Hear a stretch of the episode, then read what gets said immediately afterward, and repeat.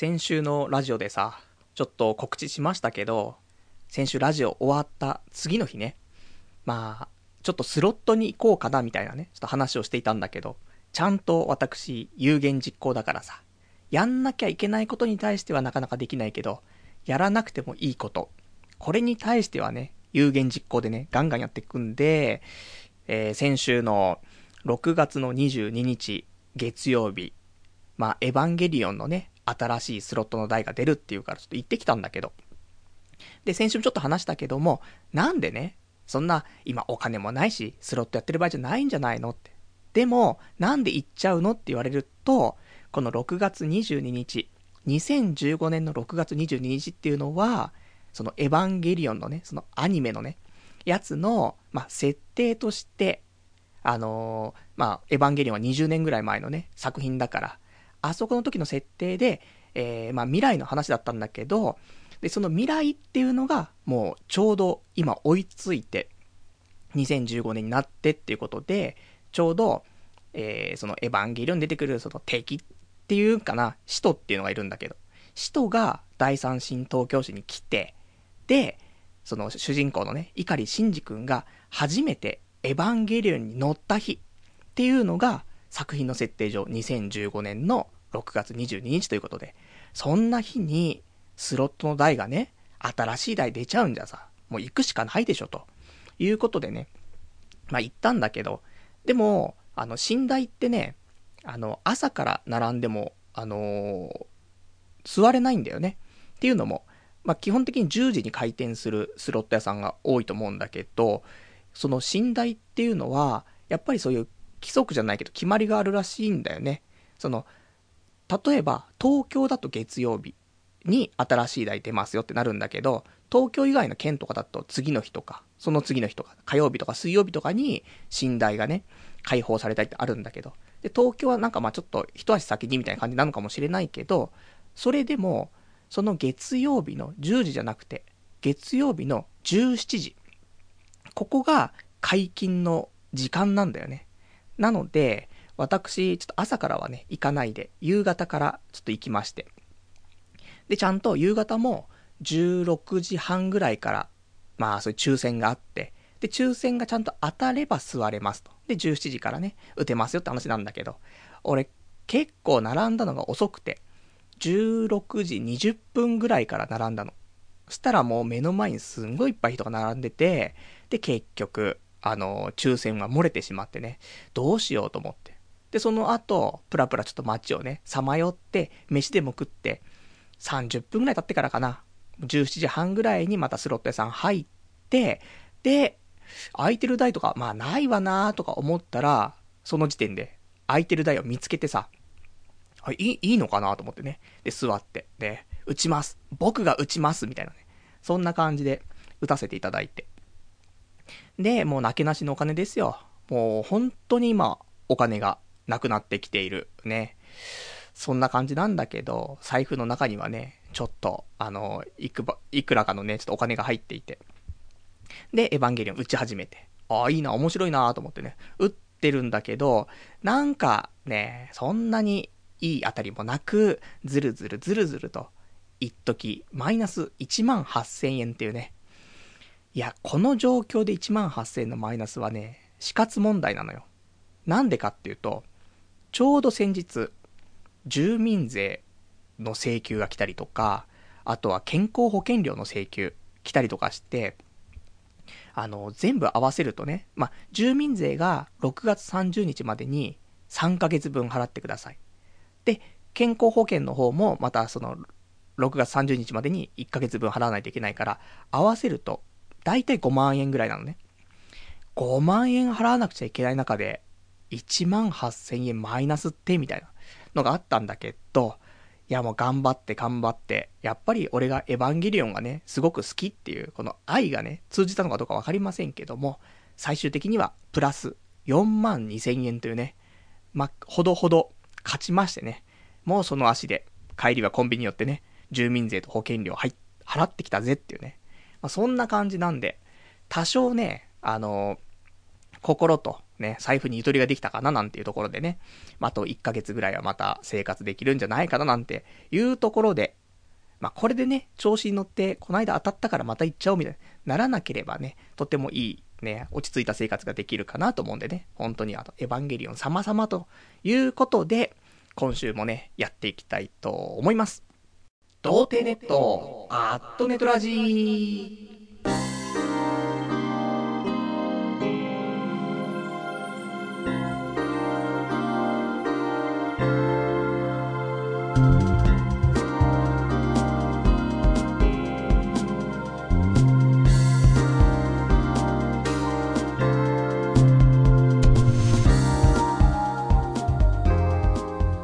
改めまして、童貞ネットアットネットラジパーソナリティのパルナイトです。こんばんは。まあ、そんなわけでね、まあちょっとスロットは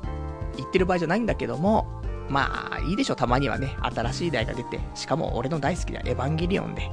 で、ね、タイミングももうドンピシャな感じだったからと。ね、これはそれで勝ったし、みたいなところなんですけど。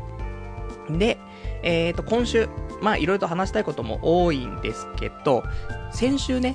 第340回ということで、スペシャルウィーク、ね、あの、ゲストを呼んで、トーキーさん呼んでね、お話をさせていただいたけど、まかなり好評だったんじゃないかなということでね、そんな好評だったよっていうお便り、いっぱいいただいてるから、それもね、ちょっと後で紹介しようかなとは、ちょっと思ってますんで。で、えっ、ー、と、あとはね、まあまあ、いつも通りな、いろんな話がありつつ、かなうん、そうだね。まあ、そんなんで、あの、何か、聞きたいこととか、ね、俺の話してることに突っ込みたいことがあったらね、お便りとかもお待ちしてますのでね、こちら送っていただけたらと思います。お便りの方は掲示板かメールでお待ちしてます。掲示板の場合は、童貞ネットとググっていただきまして、ホームページございますので、そちらのラジオ用スレその6っていうところにね、お便りいただきますか、あとはメール、メールアドレスは、ラジオアットマーク、童貞 .net、radio アットマーク、doutei.net で、ホームページ右上のところにもね、メールフォームってところありますので、そちらからでも送れるようにはなっております。リアルタイムであれば、掲示板、事前でいただけるんであればね、メールでいただければと思います。それでは、童貞ネットアットネトラジこの番組はさくらさんの提供でお送りいたします。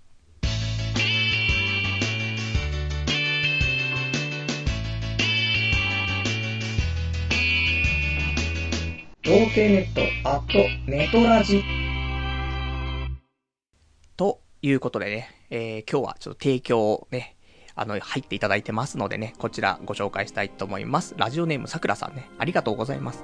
で、いつもありがとうございますね。で、この提供って何なのっていうね、話一応ね、しておくんですけど、あの、童貞ネット、ね、こうやってラジオやってますけど、特にね、お金が発生してるわけじゃないよと。でも、今日もね、まあ、こんなことやってきたよ、あんなことやってきたよって、まあ、お金は多少かかってるわけですよ。マイマネーがさ。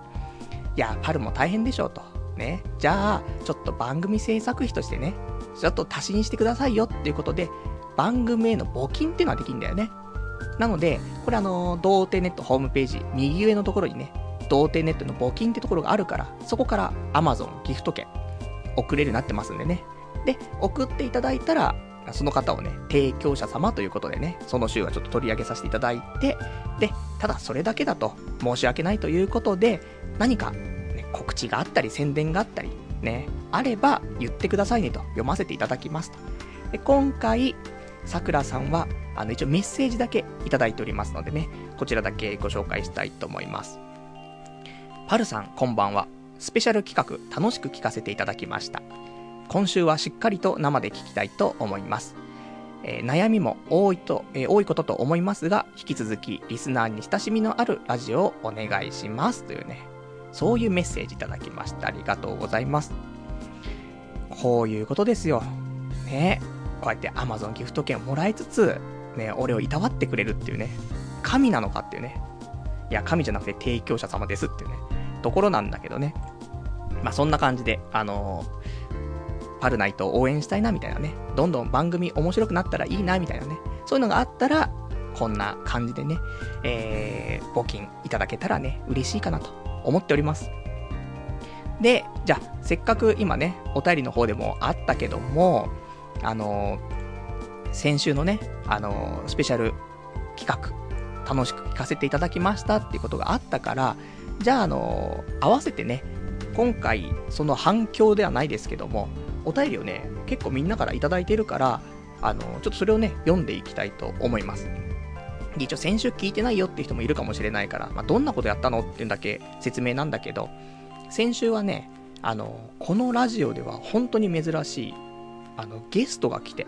まあ、ゲストは過去にもあるんだけど、それはちょっとあの、アニメレビューの回とかね、ちょっと特殊な回でね、あの、ゲスト呼んだりとかあったんだけど、まあ、普通の放送枠の中で呼ぶっていうのはなかなか珍しくて。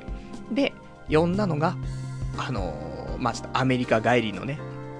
人、あのー、ハイパーポジティブでね、アグレッシブなね、そんな行動力のある、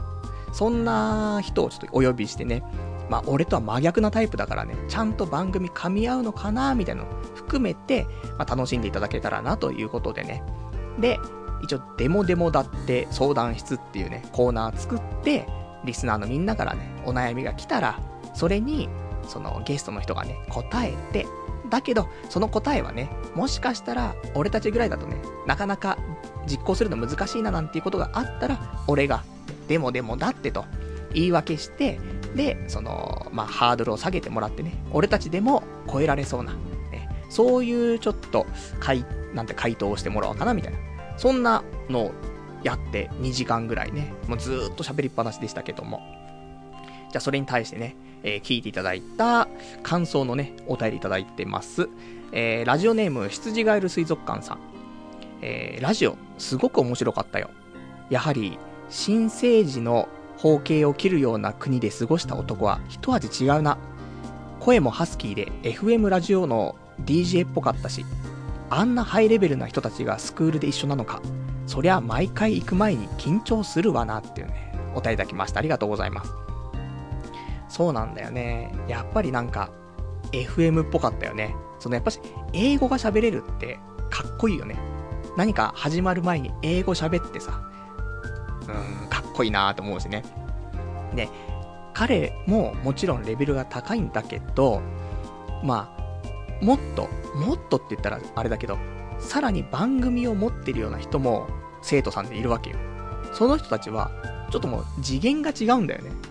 だそういう人たちばっかりだからさ。いや、本当にね、私も緊張するんだけど。まあ、来週もね、ちょっとスクールの方は、あの、緊張する内容がね、ちょっと詰まっているんでね、今からね、胃が痛いっていうね、そんな感じですね。じゃあ、あとはラジオネーム467番さん。いい試合したな。噛み合ってた。というか、トーキーの懐の深さたるや、往年の猪木張りのストロングスタイル。相手と組み合わないことでおなじみの、ブックをガン無視するパルナイトとがっちり組み合い、最高のプロレスをしたトーキーに心から拍手。パルナイトの、えー、隅々から滲み出る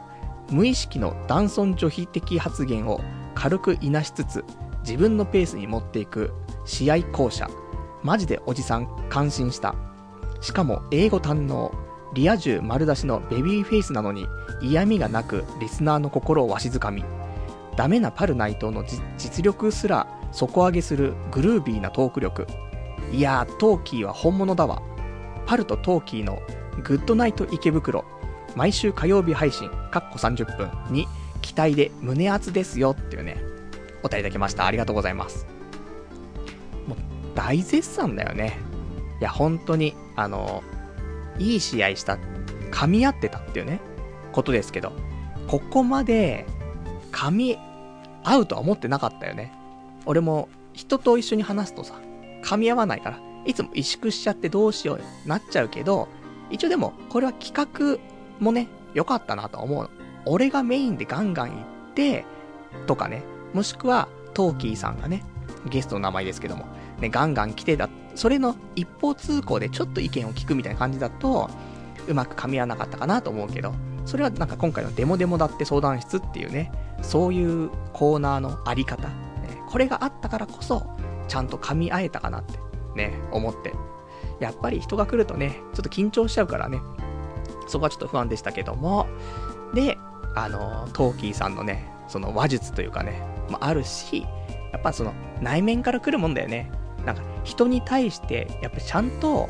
リスペクトじゃないけど、尊重するっていう心が、やっぱな根本にあるんだなっていうのはすごくなんか感じられたよね。だからこそなんか懐広いなみたいなね、のは感じましたけどね。まあ、そんなね、またちょっと機会があればね、やってみたいなとは思いますね。あとは、えー、ラジオネーム、えー、もぬけのからのお尻の穴さん。パルさん、先週はスペシャル放送お疲れ様でした。トーキーさんとの絡み良かったし、最高に面白い放送でした。残念ながら生放送では聞けませんでしたが、ポッドキャストでも十二分に楽しめました。普段は通勤中に聞くのですが、今回は続きが気になりすぎて、無理やり仕事の休憩を作ってまで聞いてしまうほどでした。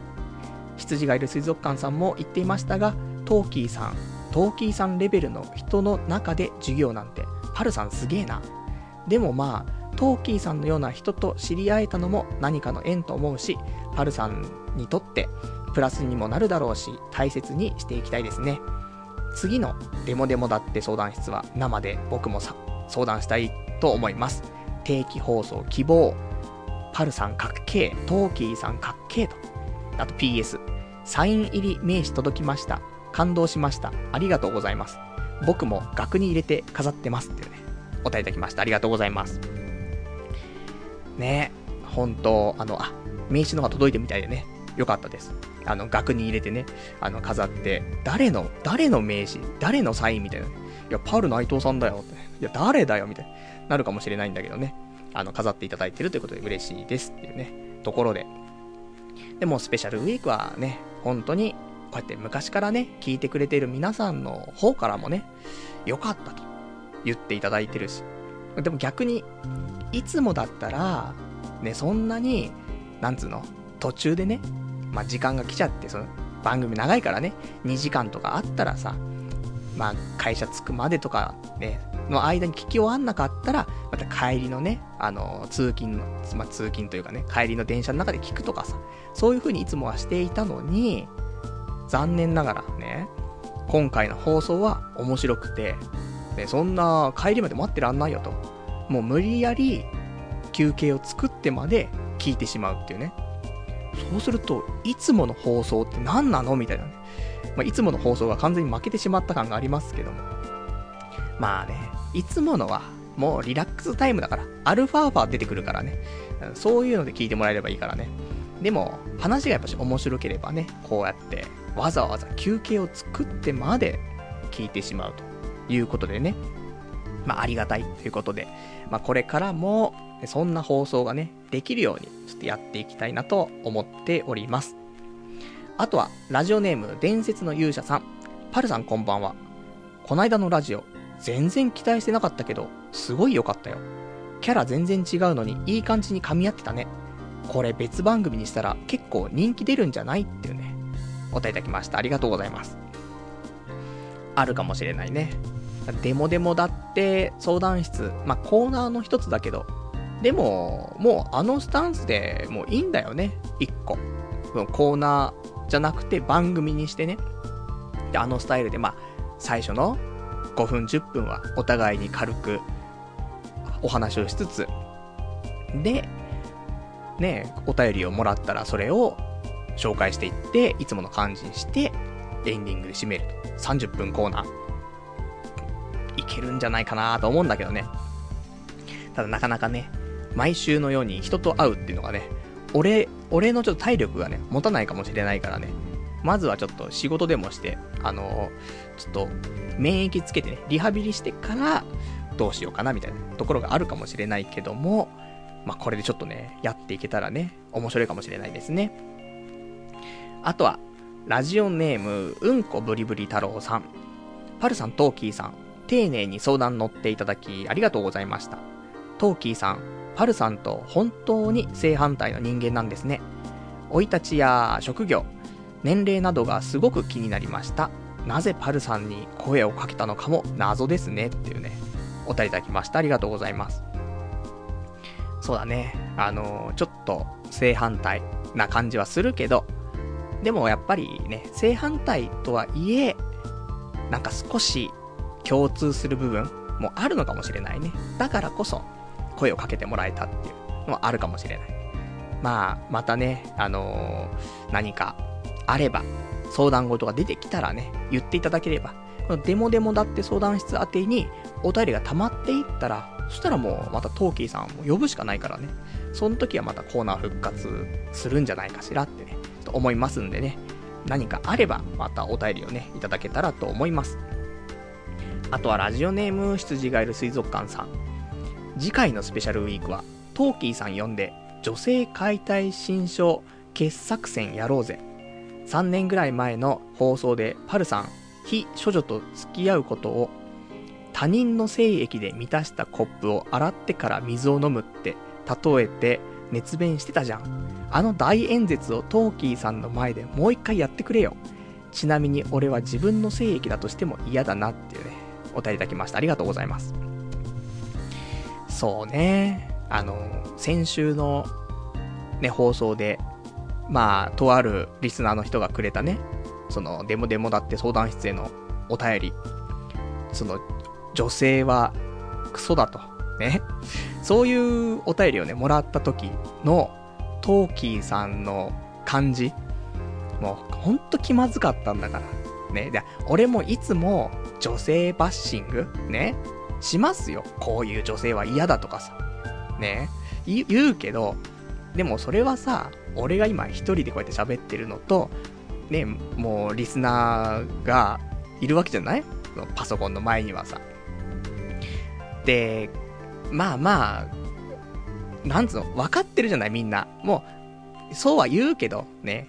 まあ言い過ぎてるところもあるかな。でも、ちょっと面白く言ってるってところもあるし、まあ中には本心のところもあるけどさ。でもさ、それはある程度予定調和じゃないけどさ、ねえ、ちょっとお前言い過ぎだろみたいな、あっても、まあまあみたいな。そんなんあるじゃない。でもさ、あの、なんていうの、ま、マジでさ、女性に対してそういうことを言ったら、あ、これちょっと空気悪くなるなっていうのはあるじゃん。ね、そういう時ってあるじゃない。でもそこであのお便りをぶっ込んでくるからさ、俺も、ああ、このお便りしゃ、ね、なんか、紹介したら、この俺の、ね、ワンルームの部屋の空気がとんでもないことになるなって思ったんだけどさ、まあ来たお便りはね、全部読んでいくスタイルね、ありましたから、ちょっと読んでいきましたけどね。でも、ね、なんとかそれは乗り越えられたけど、やっぱり次回、女性解体新書特選やるっていう中で、トーキーさんは呼べないでしょ。だってもう、てか、俺が思ったのよ。その今回のそのことがあって。女性に対してバッシングするってね、俺もよくやってるけど、でも、よくよく考えてみると、俺、女性に対してだけじゃないんだよね。男性に対しても同じなのよ。だから、いつもこういう女性は嫌だって言ってるけど、そうじゃなくて、こういう人間が嫌だってことなんだよね。ただ、まあ女性に多く見られるかなっていうところで女性解体新書とは言ってるけど、いや、嫌だもん。その男でも。ね。男だって、ケツの穴にね、精子ぶっこぶっ込みまくられた、そんな男のケツの穴じゃ、俺だってもう嫌だもんね。そういうのと一緒だけどさ、なんかまあまあ、難しいところでね。だから俺も、女性に対して悪く言うのやめようかなっていうのは、先週のやっぱ放送でちょっと思った。あの、周りにね、俺がじゃあ女性バッシングをした時にね、そんなに、じゃあ言ってくれる人いるのって、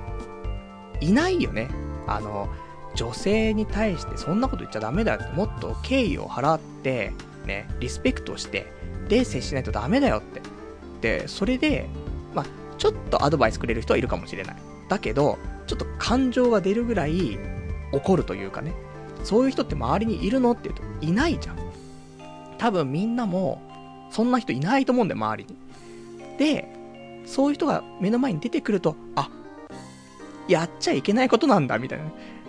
あんまりしない方がいいんだなっていうのに、あの、気づくというか、その前に気づけよって話なんだけど、あのー、そういう時に再度、なんか認識できるなっていうのはあるので、ちょっともう女性バッシング、やめようかなと思って。で、女性バッシングじゃなくて、人間バッシングしていこうかなと思ってね。人間、こういう人間本当に嫌なんだけどっていう方向。で、特に女性多いんだけど、みたいな、カッコ書きで書くぐらいにした方がいいかななんてね、思ったりしてるんでね、まあまあ、そういうことをね、なんか改めて考えるようなね、こともできてよかったんじゃないかなとは思いますね。じゃあ、あとはね、で、まあそんなね、あの先週のスペシャルウィーク、まあ好評だったよっていうことなので、それをちょっと紹介させていただいて。で、えー、まあ他にもね、今日ちょっと、その紹介だけじゃないんで、お便り今いっぱいもらってるんだけど、その先週スペシャルだったからなのか、あの、やっぱ読めてないお便りってのがね、ちょっと膨大に増えてて、どうしようかなっていうのを思っているんだけど、ちょっと申し訳ないんだけど、今週は、あの、2週間溜まったお便りの中から、ちょっと厳選して、お便りを紹介させていただきたいと思ってます。一応全部来たやつは見てるけど、あのやっぱ紹介できてないものありますんで、まあ、気になるっていう方は、えー、掲示板、ね、同点ネットの掲示板、まあ、パソコンからでも、スマホとかからでもね、見れますんで、それで、あ、こんなん来てたんだっていうのをね、ちょっとね、確認してもらえたらね、嬉しいかなと、ちょっと思っておりますよと。じゃあ、ちょっとね、他に、俺今日喋りたいことも多いのでね、ちょっとお便りもそうなんだけど、他の俺の喋りたいエピソードトークがね、これもたまりに溜まってるからね、お話ししていきたいんだけど、先週になるのか。ね、先週、ちょっとあの、死ぬまでにやりたいことリストの中からね、一つ達成したことがあって、あの、わんこそばって一回食べてみたいよなっていうのがあってさ、で、わんこそばじゃ食べ行こうかなと思って、ちょっと友人誘ってね、わんこそば行行ったんだけどさ、わんこそばって、みんな意外とないでしょって。まあ、そういう、なんて旅行とか行ってさ、で、名産のところとかでね、食うって言ったらわかるけど、例えば関東に住んでて、じゃわんこそば食べるってなった時に、いや、どこで食べんのみたいな。あると思うんだけど。あの、意外とないんだよね。池袋とか新宿とか、ねそういうところだったら何かしらあるかなと思ったんだけど、結構なくて。多分都内だと、まあ、調べる限りよ、ネットで。多分都内だと1店舗ぐらい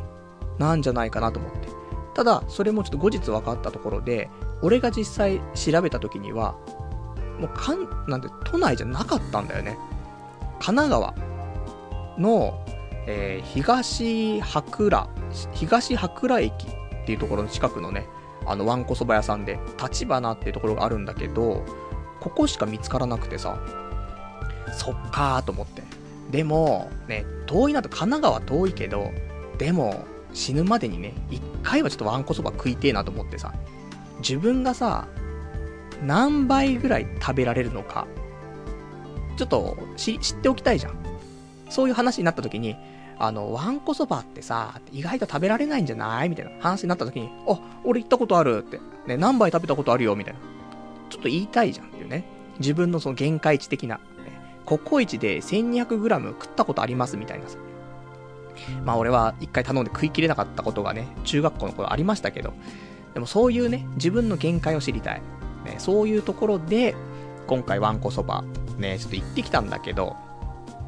で、一応ね、あの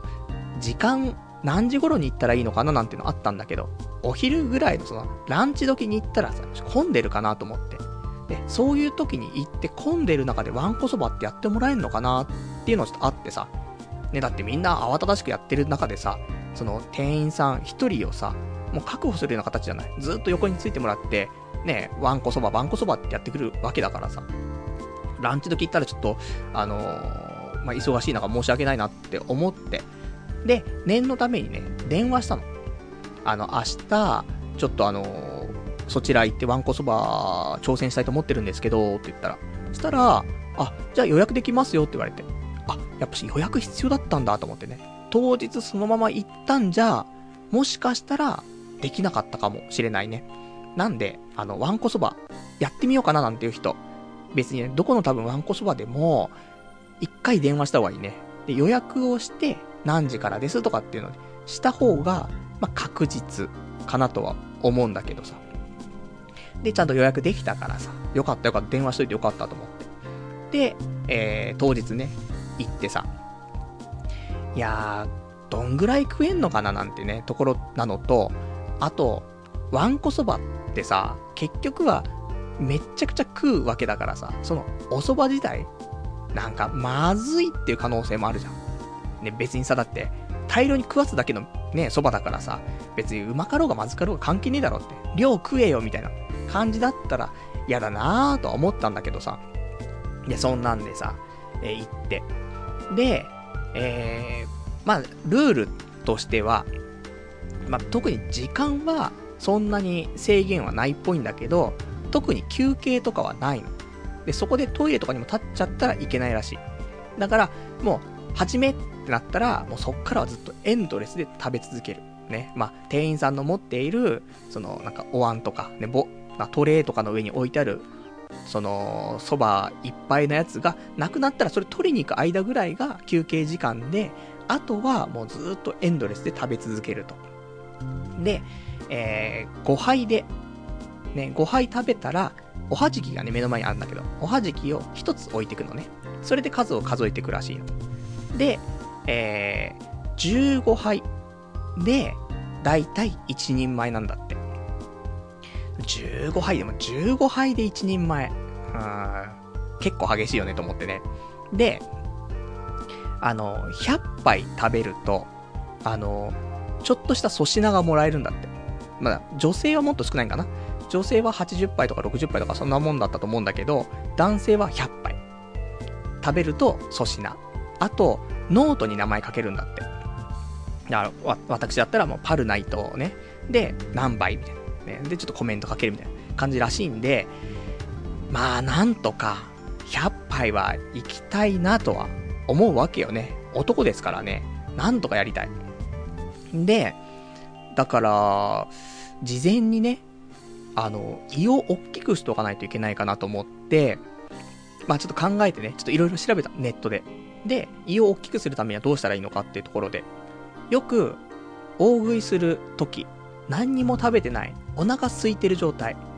ね、そういう風にしてたら食べられるんじゃないかと思って行ってみると、意外と、なんか食べられないみたいな、あると思うんだけど、理由としては、あの、胃がね、やっぱし、食べてないと胃がちっちゃくなっちゃってるんだってね。だから急に物を食べてもそんなに入らないということ。なので、俺は前日に、あの、ペットボトルのその2リットルぐらいの緑茶を、もうガブガブガブガブ飲んで、あんまご飯はそんな食べないんだけどね。あの、また、うんこがどんどん溜まっていっちゃうからさ。なるべくだったらそういうのは、ね、あのうんこは増やさない形で、胃袋だけ大きくしたいなと思ってさ。で、お茶飲みまくって、で、胃を大きくしてさ。で、お茶は利尿作用もあるから、多分、飲んでも飲んでも、ね、尿で出るだろうと思ってね。で、ガブ飲みして。あとは、腹筋をしちゃいけないらしいね。その筋トレとかで、腹筋とかすると、やっぱりその、胃の広がりが、締まっちゃうらしいんだよね、筋肉で。だから、あの、腹筋は多分、まあ、大食いする週とかはしない方がいいかもしれないね。これからみんなも大食いするね、こともあるかもしれないけど。この辺の2点をちょっと気をつけると、もしかしたらいつもよりね、食べられるかもよっていうところでさ、一応それは俺気をつけて。で、ちゃんと実践して当日迎えて、もう万全ですよ。で、食べ始めるわけ。うまいんだよね。もうそんな、ね、ちょっとその不安があった、まずい蕎麦食んじゃねえかな、みたいな。あの、ね、どこぞの立ち食い蕎麦とかで食べてみたらはいいけども、もう麺のコシとかなくてズルズルみたいな。そんなん来たらもうちょっと嫌だなとか思ったんだけど、逆に、あの、コシがある美味しい蕎麦でさ、むしろ、その、いっぱい食べなくちゃいけないから、もう少しコシがなくてもいいかもしれない。っていうぐらい、ちゃんとコシがあって、普通に美味しいお蕎麦だったんだよね。これこれと思って。ただ、これだとそんないっぱい食えんのかなみたいな、あってさ。でも、まあ、美味しいってことは一番だからね。それを食ってってさ。で、どんぐらいかなもう、30杯ぐらい食べた時点で、もうお腹いっぱいなんだよね。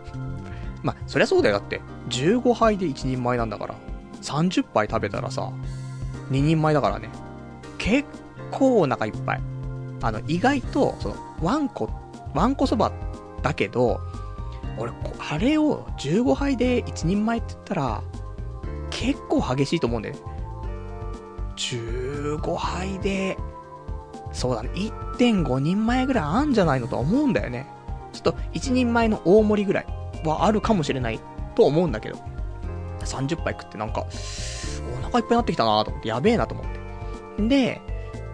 なんとか、なんとか頑張って、もう途中でね、ズボンのチャックとかも全部開けてさ、で、それで食べてって、で、50杯とか食った時にはもう、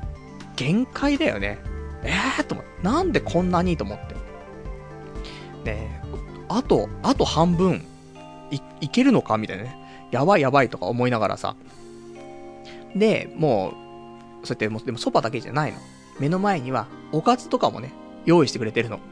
いやもう、おかずとか美味しそうなの、すごく。ね。もう、エビの天ぷらとかもあったりとかしてさ。いや、豪華だなと思って。でも、これは食ってる場合じゃないよなと思って。これ食うんだったら一杯でもね、あのー、蕎麦を食わないといかんと思ってさ。で、食べて、食べて、でも、おばちゃんがね、おばちゃん店員さんがさ、蕎麦入れてくれんだけどさ、もうおばちゃんもさ、もうどんどんどんどん入れてくるわけよ。で、掛け声とかもあるわけ。だからはい、どんどんみたいな。ね、はい、じゃんじゃん。はい、よいしょ。はい、どっこいみたいな。なんだこれと思って。でもまあ、これがあるから頑張れるなと思ってね。で、食べてってさ、まあ結構ね、数え方もアバウトなんだよね。自分で何杯食べたかっていうのを数えてもいいんだけど、ちょっと俺友人と二人で行ったから、まあ同じペースで食べるんだったら、その店員さんがね、数え、あの私が数えますよって言ってくれたから、じゃあちょっとお願いしますってね、もう食べることに集中したいからさ。なんだけどさ、店員さんも結構おばちゃんだからさ、アバウトなんだよね。4杯ぐらいで、じゃあ、ね、あのー、その5杯食べるとね、おはじき1つ置くからさ。で、じゃあ今、ね、5杯いったからじゃあ1つおはじき置いてくださいって言われるんだけど、4杯とか食べた時も、じゃあおはじき置いてくださいとか言われたり、6杯食ってそこで言われたりとかね。もう、だから、まあ、トータルバランスとしては、大体、まあ、合ってるとは思うんだけど、もう結構アバウト。7杯ぐらい食った時にね、あの、おはじき置いてくださいとか言われた時にはね、おいって思ったけど、まあ、しょうがないと。ね。もう、ルールだからね。彼女がルールだから、仕方なく従うしかないんだけどさ。で、そんなんでさ、食べて食べて、もう70杯ぐらい行った時、いや、もうまずいなと思って、で、ね、一緒に行ったやつは全然食えてんだよ。まだまだいけますみたいな。言って食ってっから、じゃあ分かったじゃあ俺ちょっと、一旦休憩するみたいな。いけないんだよ。本当は休憩いけないんだけど、その、ちょ、ちょっと、あのー、気持ちインターバルくださいみたいな。あのー、なんとか食べられるぐらいまで回復できるかもしれないから、つうことで、で、あのー、ズボンのチャック今開いてる状況だけど、さらに、じゃあ今胃に詰まっているそばをね、どんどんどんどん下にやんなくちゃいけないなと。ね。で、隙間が空けば食えるかなと思ってさ。で、もうチャック開いたまんまでジャンプしてね、もうトントントントンつってね、下に下にってやって、ね、でも必死だからさ、もうやるしかないと思って、やってたら、あのー、なんだろうね、必死すぎたんかな。チャック開いてるからさ、もうズボンちょっとずり落ちちゃってね、少しパンツ、ね、半分パンツ見えてますみたいな感じになってて、やべえやべえと思ってね。まあ、そんなんで、なんとか、胃の方も、まあ、隙間が空いたのかわかんないけど、じゃあもうちょっと頑張ろうかなと思って、80杯食って、90杯食って、で、もうなんとかなんとかギリギリの、ギリギリで、100杯。ね、もう危なかったよね。だって今ゲロ吐いたら、何あの人ちょっとコンクリート吐いてるんだけどぐらいの灰色のものがね、ちょっと出回るんじゃないかなと思ったけど、なんとか100杯食べて。で、まあ無事ね、粗品と、あとノートにね、名前は書けたんだけどさ。いや、きついなーと思って。でも100杯食った後、俺も限界だったんだけど、友人は結局126杯とか食べてね。その後、おかずも美味しく食べてたからね、とんでもねえなと思ってね。まあそんなんだったんだけどさ、まあノートにもね、そうやって、まあ記録があるからさ、名前書いて。で、もそこにはちゃんとパルナイトって書いてね。で、あの職業書くところあんのよ。職業、無職は書けねえなと思ってね。ネットラジオパーソナリティとか書いてね。で、ちょっとね、残してきたから、まあみんなももしかしたらその、わんこそば屋さん。まあ場所は、その神奈川の東白良駅そばの立花。立はひらがな。花は、あのー、漢字の花ね。フラワーね。立花。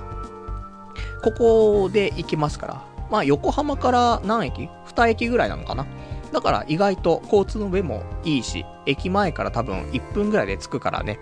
あの、ぜひぜひ、よかったら行ってみると楽しいんじゃないかなと思って。で、粗品に関しては、なんか縁結びの、あのー、忍び、忍びごまっていうのかな？なんか、馬みたいな、藁でできた馬みたいな、そんな商品もらえて、やったぜと思ってね。で、あの、ちなみに、私100杯限界でしたけど、あの、大食いで有名なジャイアント白田さん。ジャイアント白田さんは確か425杯とか、なんかそのぐらい食ってるらしいんだけど、俺、あれの4倍食えないよ。まあ、ジャイアント白田さんはね、ジャイアントだからさ、まあ、いけ、でもいけないよなと思って。100杯。いや、100杯とか、そのね、男の最低ランクじゃないですか、みたいな。ね、ギリギリのランクでしょって言うかもしれないけど、いや、15杯で1人前だから、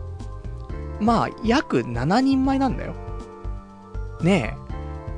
71が7、7、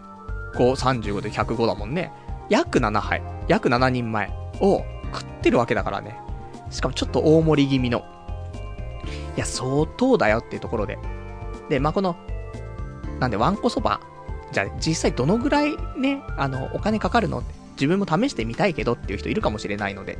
あの、そこだけ簡単にご紹介。えー、多分食べ放題自体は、食べ放題というか、わんこそば自体は2750円。で、あと飲み物はちょっと頼んだ方がいいかなみたいなところで、プラス300円ぐらいかな。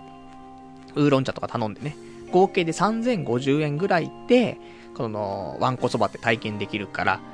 まあ、アトラクションだよね。少し。まあ、どっか遊びに行く、どうする？みたいな。でもお腹も空いたな。うん、じゃあ、アトラクションでお腹も膨れる、わんこそばみたいな。で、行くのは楽しいかなと思うけど、まあ、1時間もないで終わっちゃうっていうのが一つと、あと食べ過ぎなので、その後が大変だよね。お昼ぐらいに食べても、夜お腹空かないみたいなね、ところもあるからね、ちょっと行く人とかも選ぶかもしれないけども、あの結構楽しいかなと思うんで、ぜひ皆さんも、まあ、男性の方がね、聞いてるの多いと思うんで、ぜひ私を超える100杯超え、できるかな？できないんじゃないかな？ね。そんなんあるからさ、ぜひぜひちょっと挑戦して、自分は何杯食べられましたよとかね、あったらお便りいただけたらなと思います。まあ、そんな、今週、まあ、先、今週とか先週あった話ね。あと先週の話なんだけど、そうだな、結構溜まってんだよね、喋りたいことね。先週ね、ちょっと、ある一人のリスナーに会ってさ、あの、前にね、俺、名刺プレゼント、名刺にサイン書いて、ね、プレゼントしますよ企画をちょっと先日やりましたけど、その時に、あの、一通のメールが来て、自分、豊島区に住んでるんですけど、この、サイン入り名刺って、直接もらったりすることできますかって、メールが来たの。おーと思って。いいですよって。ね、別に俺も日中暇だし、で、まあ、気持ちの問題もあるよね。あたまたまその時、あ人と会って喋ったりした方がいいかな、みたいな、そういうちょっとノリのテンションの時もあったんで、タイミングすごい良かったと思うんだけど。だから、ああ、いいですよ、つって。で、じゃあ、いついつに、どこどこで、つってね、あの、じゃあ、渡しますね、つって。で、リスナーの人に会うことになった。で、当日、あの、待ち合わせの時間ね、行ってさ、ただ俺も、この時ちょっとビビってたんだよね。どんな人来るかもわかんないし、とかね。あと、俺初対面の人、喋れないからさ、なかなか。ブルっちゃったんだけど、でもちゃんと会う前にもね、メールのやり取りで、当日は、あの、渡してそのままじゃっていう感じで終わるのか、渡して少し立ち話をするのか、もしくはお茶をするのか、それか、ちょうど会うのがお昼時だから、ランチでも一緒にした方がいいのかね、俺はそういうのでちょっと頭の中ぐるぐるしてるんですけど、どうですか？みたいな話をさ、してさ。で、そしたら、そのね、リスナーの人は、あ、全然立ち話とかでいいですよって、あの、気使わないでくださいねって言われたから、あ、いい人じゃんと思ってね。それで、まあまあ、あの、大丈夫かなと思って、当日、えー、待ち合わせ場所行ったんだけどさ。で、俺の連絡先、電話番号とか教えてたからさ、時間になったらさ、電話かかってきて、あのー、パルさんの電話ですかあの、自分、もう今近くにいるんですけど、どこにいますかみたいな言われてさ、ああ、ここっす、みたいな。で、会ったらさ、なんと、ね、お若い、19歳っていうね。あ、もちろんあの、男性なんだけどね。お前は本当に女性に縁がねえな、みたいな話があるけど、男性19歳が来てさ、ああ、本物のパルさんですかみたいな。ね。こんな、ね、もう俺、こんなハゲた偽物いないだろうって。俺しかこんなハゲられねえよ、みたいな。あったんだけどさ、それで、名刺渡して。じゃあ、ちょっと、ま立ち話もあれだからって。そう、ちょっとその辺のベンチみたいなところで喋ろうか、みたいなところで、喋ってさ。まあ、俺もね、大人だから、19歳と34歳。15歳違うんだから。ね、俺も少し大人な感じで、で、じゃああっちの方で、みたいな、なってさ。それで、お話を聞いていると、いやもう、最初の時から聞いてるんです。へえ、つって。あの、中学生の頃から聞いてて、中1から聞いてるんです、つって。そうなんだ。中1ってね、十、十何歳みたいな。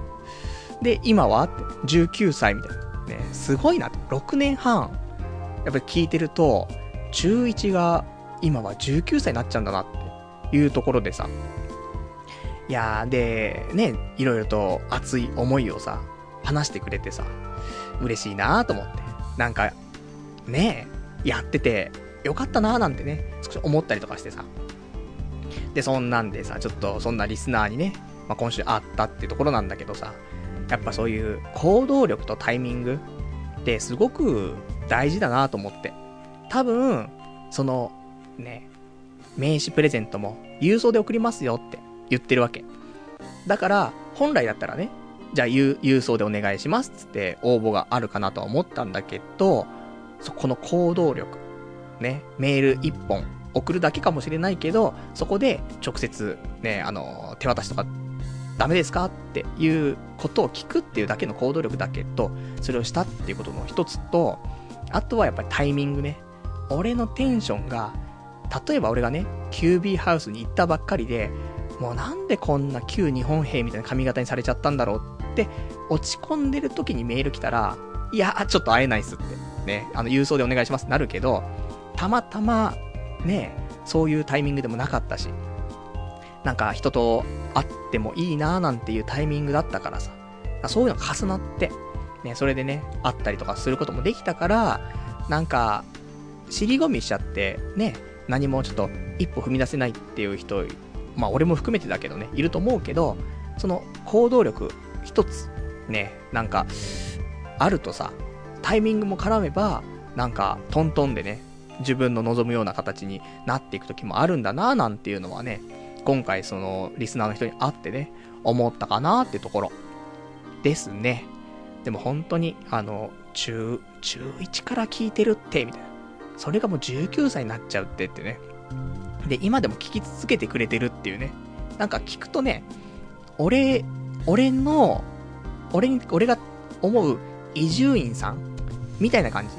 その、俺はね、俺も中学生から伊集院さんのラジオ聞いて、もう34だけど、今でも聞いてるけど、で、寝る前、ね、まあ寝るときに、ラジオをつけて寝るんだよね。で、もう、20年近く、伊集院さんの子守歌だよね。それで寝ているわけよ、毎日。それが、ね、今回会ったそのリスナーさんは、俺なんだよね。俺のこのラジオを寝るときに聞いてるみたいな。ああ、こういうパターンも長くやってると、あるっちゃあるんだなと思ってね。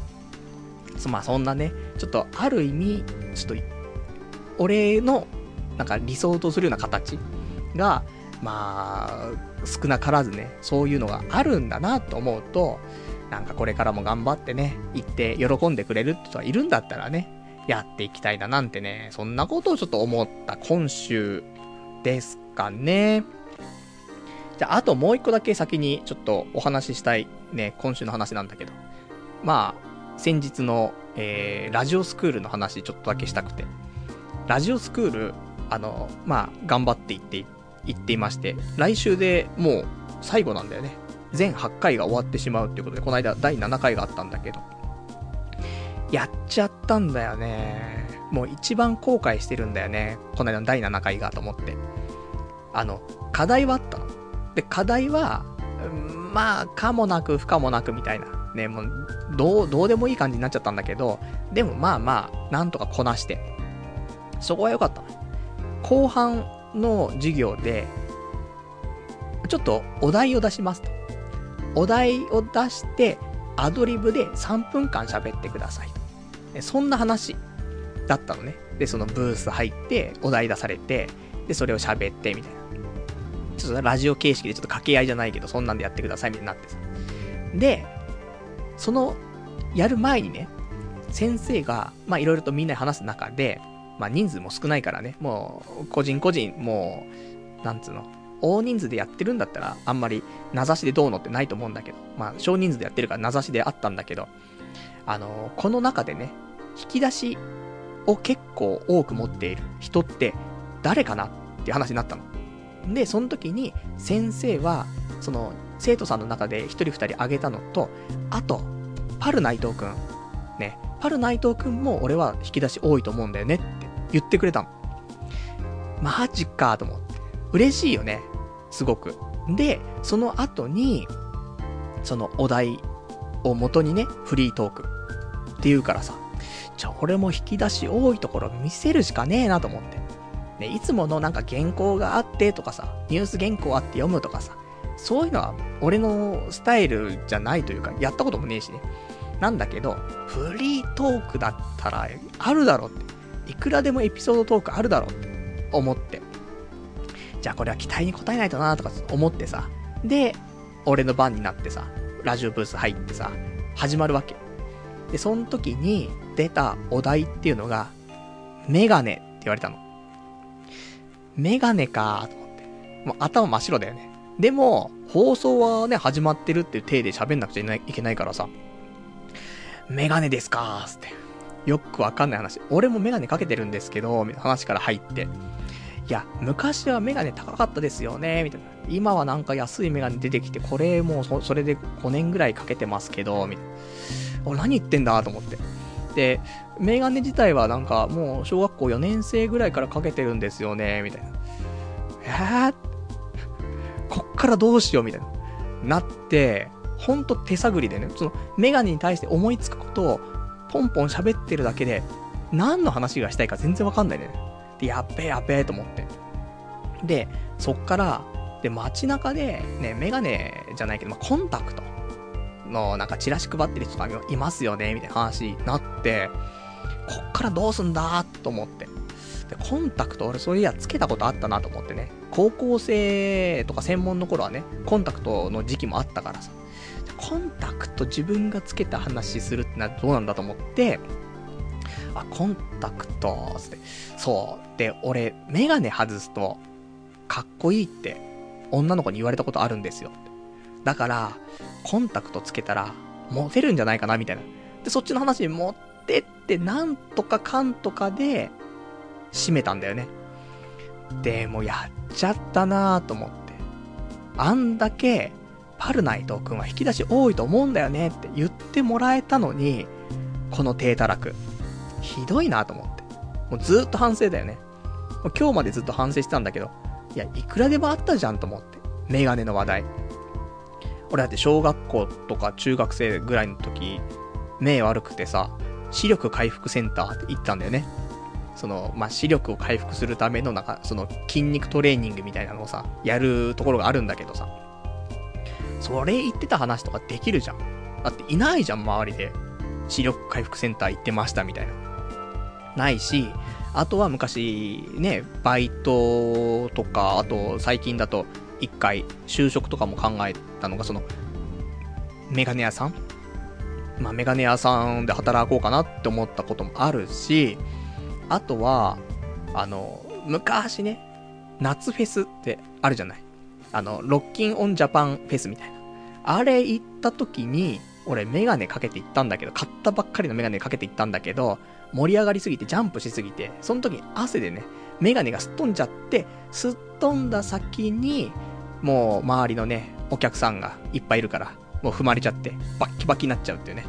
そんな悲しい、ボロボロのメガネをかけて帰るっていうね。レンズは壊れてるし、レンズは外れてるしっていうね。そんな話もあるじゃない。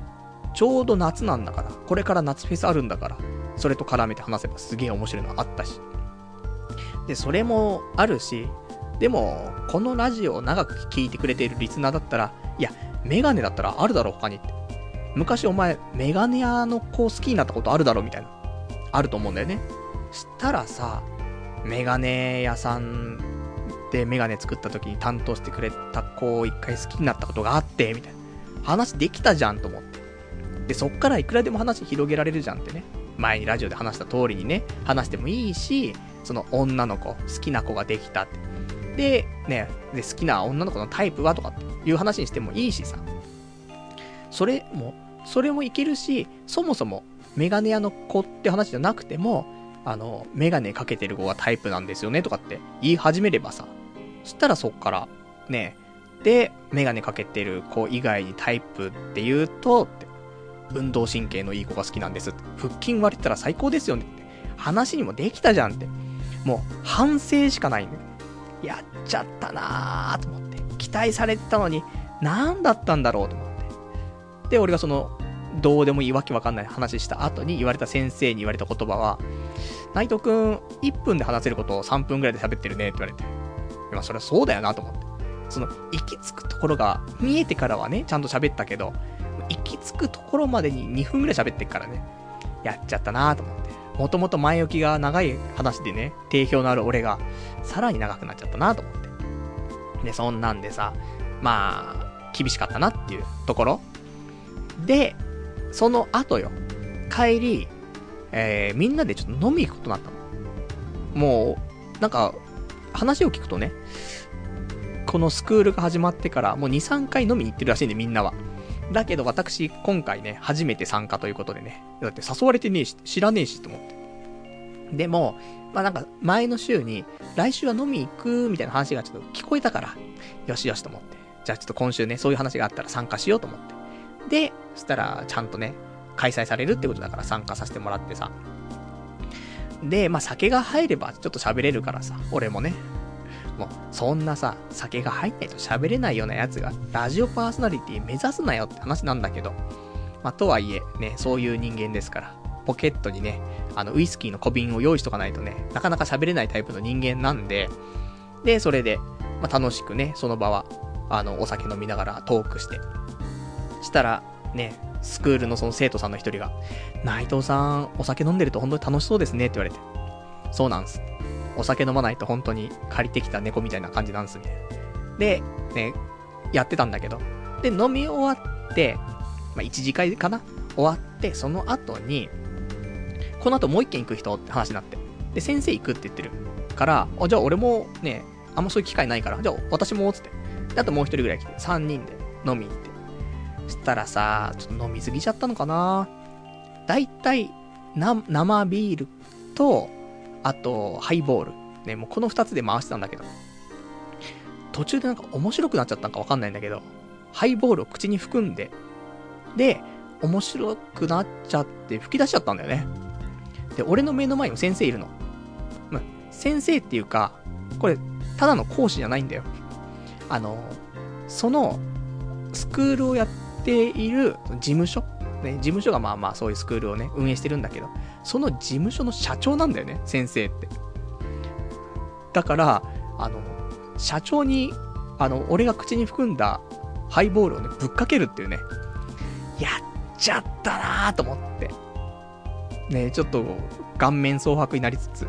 笑ってはくれてたけども、ね、次は、次はないよ。ね、次はないけど、今回はいいよってね、あの、全然、あの、気にしないで全然いてくれてね、そういうところは、あの、とても素敵な人だなって思うんだけど、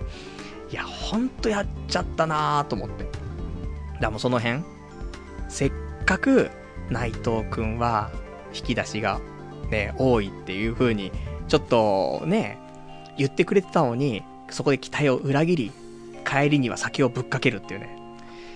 いやもう寝、寝れ、寝れないよね、その日はね。やっちったーと思って。でもなんだかんだでね、あのー、まあ、無事って言ったらあれだけど、あの、楽しくお酒飲ませてもらって、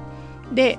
その後ね、何時ぐらいか3時ぐらいでね、一回お開きになった。で、先生は帰って。で、あと残された俺とね、あともう一人の人がいたんだけど、あ、もちろんもう一人はね、女性じゃなくて男性ね。男性としか絡みないんだけど。で、この人と、まあ、朝までね、ちょっと時間潰すってことでカラオケ行ってさ、ラジオについてちょっと熱く語ってみてさ。で、帰ってきた感じなんだけどさ、まあ、その後はね、あの、俺もなかなか酒が抜けないね、肝臓が悪いからね、抜けなくて、まあ、一日中寝込んでたんだけど、で、さっきよ。さっき、ラジオ始まる前に、少しね、あの、いつもね、日曜日って誰とも話さないからさ、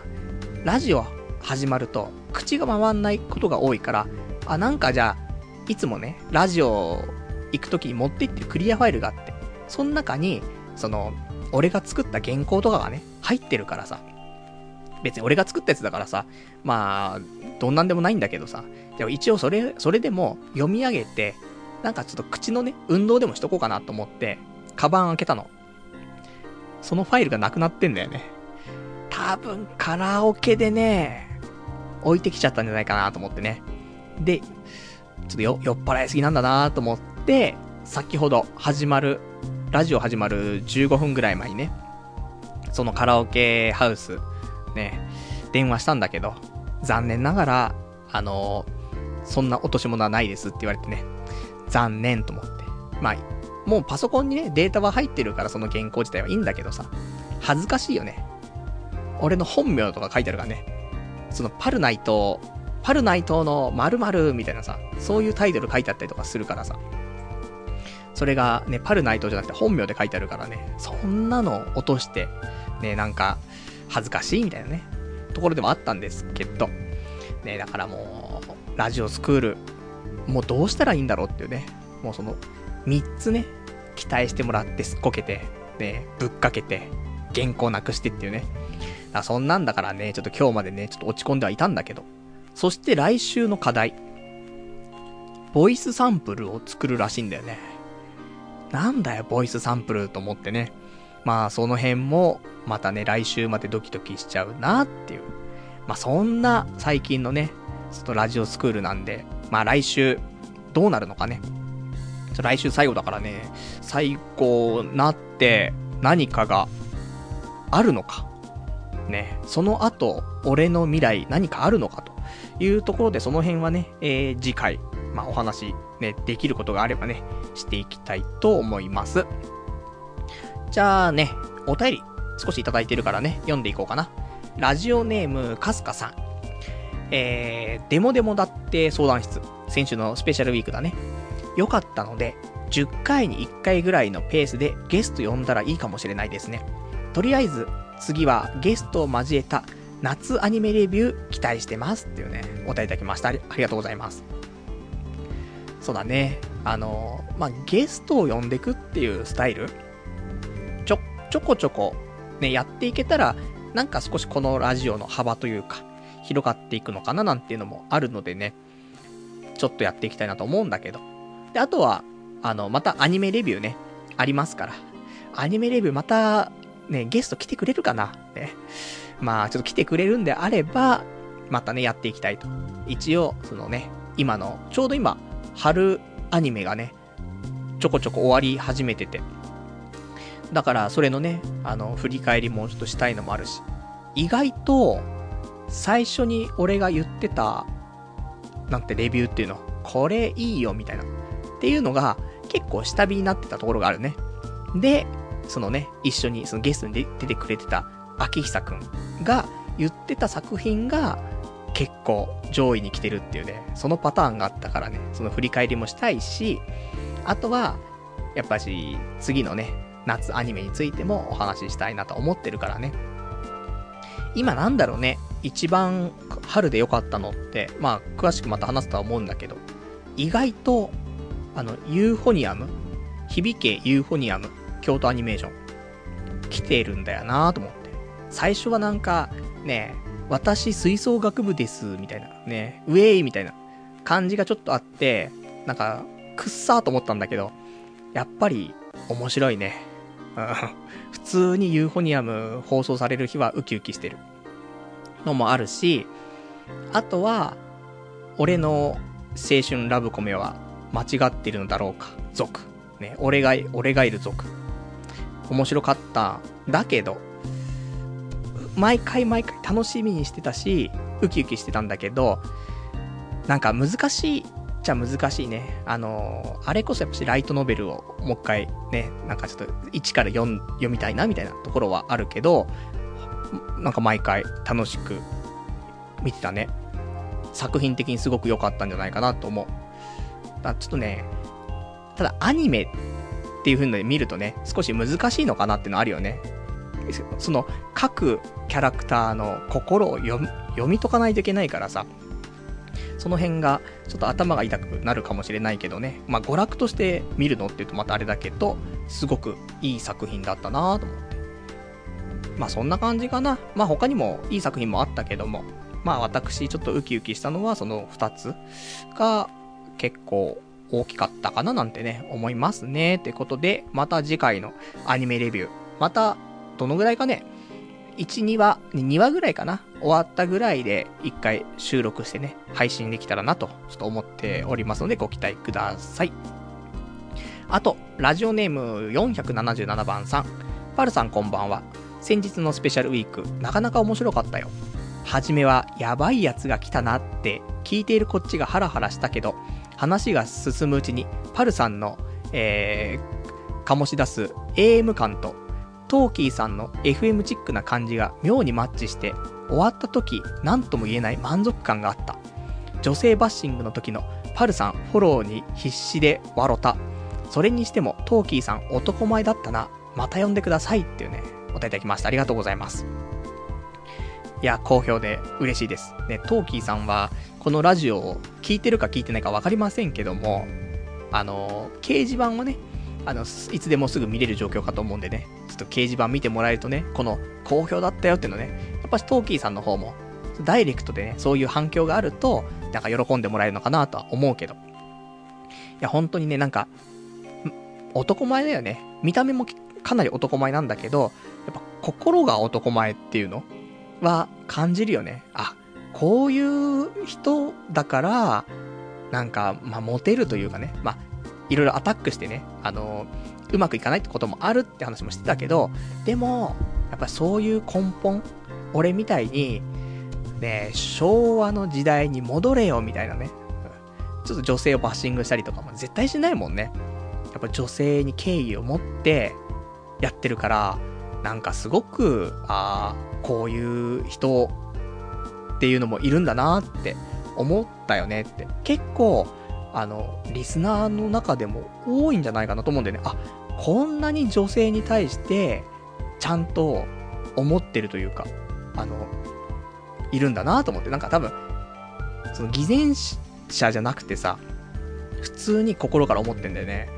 だ俺たちも、もう裏じゃ人の悪口とか言うじゃない？もう言わないやつは逆に、ねちょっと、大丈夫か？信用できるのか？ってなっちゃうところもあるけど、ね、なんかその、偽善者的に、おい、人の悪口とかって言うんじゃねえよ、みたいな、言うやつもいるけど、いやもう悪口は言うよ。嫌だったら。ただ、あの、多少は笑える悪口よ。ね。もうあいつがさ、ぐちぐち言うんじゃなくて、まあ、笑いにしつつ、悪口とかはさ、どうしてもあるよ、人間だから。だけど、これが偽善とかで言わないようにしてるんじゃなくて、その、ちゃんと心から、そういうのダメだ言っちゃって。言う人って、やっぱ、いるんだなと思って。そういうのはとてもね、あの、見習いたいなとはね、思いますんでね。まあ、そんなね、えー、ことです。じゃあ、あと、お便りいただきました。ラジオネーム、ガオガイガーさん。パルさんこんばんは。神奈川の駅なら多分、東白楽ですよってね、お便りいただきました。ありがとうございます。先ほど私、わんこそばのお店の駅、えー、東白楽と呼んでおりましたけども、えー、これ正式には東白楽でございますというご指摘ありがとうございます。いや、東に、白に、その楽しむ、楽って書くから、なんかね、東白楽っぽいじゃない。だが、東白楽。ね、そのまんまの読み方で OK ですよっていうことなんでね。あの、皆さんもぜひ東白楽駅ね、降りてわんこそばを、食べていただきたいというところだね。あと、ラジオネーム7、479番さん。パル、ハイボールの下りはやばいよっていうね、お答えいただきました。ありがとうございます。面白くなっちゃったんだよね。口に含んだ時に面白いことがあると吹き出しちゃうんだよね。これは悪い癖だなって思う。ただ、普通の時はなかなかないよ。酔っ払うとね、しかも、酔っ払ってて、結構話す、ね、があるとさ、それに対してさ、やっぱちょっと笑ったりっていうリアクションが結構俺大きくなってくるんだよね。だから、含んだ時にそういう話されたらブーってなっちゃうんだよね。やっちゃったと。一気に酔いが覚めたからね。でもまあまあ、ね、もう水に流してほしいと。ね。あ、その代わり来週の課題はしっかりやっていって、で、まあ、なんとかね、その先生の、俺に対するちょっとした評価はね、下げないように頑張りたいなと思ってるんだけど。ただな来週の、その課題、全くどうやってやっていいかわかんないからね。あの、ボイスサンプルって結局は、例えば、なんかのオーディションとかの時に、そういう相手に聞かせたりとか、そういうことだと思うんだよね。で、あの、たまたま俺ボイスサンプルって調べてたの。そしたら、あの、声優の山寺宏一さんのボイスサンプルがあって、で、これを聞いたらさ、で、なんか最初にね、名前言うわけ。山寺宏一です、みたいな。で、その後に、なんかラジオが始まったみたいな感じになるの。それで、ラジオ、あ、なんかラジオが始まったぞと思ったら、その中で、山寺さんのできるモノマネっぽいやつ、なんかあるじゃない某ネズミランドのさ、中に出てくるキャラクターの声とかもやったりするじゃないだから、そういうキャラの声やったりとか、他のこういう声ができますみたいなのを、もう、ラジオ形式で、なんか紹介していくの、声を。こういうのかと思って。インパクトもあるし、自分はどういうのができますってもできて、しかもラジオっぽく進行もできますと。完璧だなと思って。こういうの作んねえといけねえんかって思うと、いや、じゃあ俺何と思って。じゃあ、今までやった俺のオナニーベスト3みたいな。それしかないじゃん。逆立ちオナニーみたいな。いやいや、そんなの、オーディションで流されたら地獄絵図だからね、どうしようと思って。ちょっともう、ね、じゃあ、ちょっと、フリーなお題で、ね、ちょっとお話ししてみます。じゃあ、フリートークテーマ、メガネって言われてね、やべ、メガネの話何喋っていいかわかんねえみたいな。トラウマ発動みたいな。なっちゃうからさ。なんとも言えないなと思うんだけど、まあまあ、頑張ってね。まあ次回もちょっと飲み会あるっぽいけど、ハイボールは吐かないようにね、頑張りたいなと思っておりますよ、というところだね。じゃあ他にお話ししたいこともいっぱいあるから喋っちゃおうかな、もう1、2個。ね。えー、そうね。うーん。いや、意外と、意外と喋りきれそうだな。今日は、あの、普通に終わりそうな、ね、ぐらいに多分まとまりそうな気がしてます。じゃあ他ね、喋りたかったことなんだけど、えー、昨日か。昨日、えー、プレイステーション3で、ちょっとソフトをね、買ったんだけど、あの、アーカイブスっていうの、プレイステーション2アーカイブス、ゲームアーカイブスってやつで、ネット上で、オンラインで、あの、ソフトが買えますよ、みたいな。データだけでっていうのがあるんだけど、あの、格闘ゲームで SNK から出てるマーク・オブ・ザ・ウルブズっていう画廊伝説のやつかな？が配信されてて、多分6月の中旬ぐらいに配信されたばっからしいの。たまたま見たらそれが配信されてるからさ、買っちゃったんだよね。久しぶりにゲーム買ったんだけど、あの、格闘ゲーム、2D 格闘の中で、多分、トップ3に入るだよね。俺この餓狼のマーク・オブ・ザ・ウルブズって。すげえ好きでさ。いつもプレイステのアーカイブス見てね、あー、やりたいゲームないわけじゃないけど、いやー、違うんだよなーと思って。早くマークオブザウルブズ配信しろよってずーっと思ってた中でね、あったから。ちょっと買って、昨日の夜ね、久しぶりにゲームしちゃいましたって。一応金額は1000円です。もしよかったら。なんかネット対戦もできるらしいからね。あの、やってみると面白いんじゃないかなと思って。まあ一番、俺の中でバランスとかも好きだし、なんか操作性も好きだなぁなんていう格闘ゲームかななんてね、ちょっと思っておりますというところ。あとは、そうだな意外と大した話結構喋ってるところもあるんだけど。他の話は、今週、あの、コナミの株主総会があったんだけど、行こうと思ったんだけどね、あの、朝から早かったからちょっと行かずに。で、えー、コナミの株をね、もう売却しましたっていう話かな。1株2300円ぐらいで買って100株持ってたの。23万ぐらい、ね、かけて持ったんだけど、まあ、半年ぐらい持ったよね。その、アプリのさ、パワープロが面白すぎたからね、こりゃ伸びるだろう、コナミと思って持ってたんだけど、全く、あのー、伸びずに、結果、売った時には、プラス1500円っていうね、そんなんだったからね、なんとかマイナスじゃなかっただけいいかなとは思うんだけど、いやー、23万お金払って、それでね、半年ぐらい持ってて、それでプラス1500円って、みたいなところあるけど、まあまあ、ね、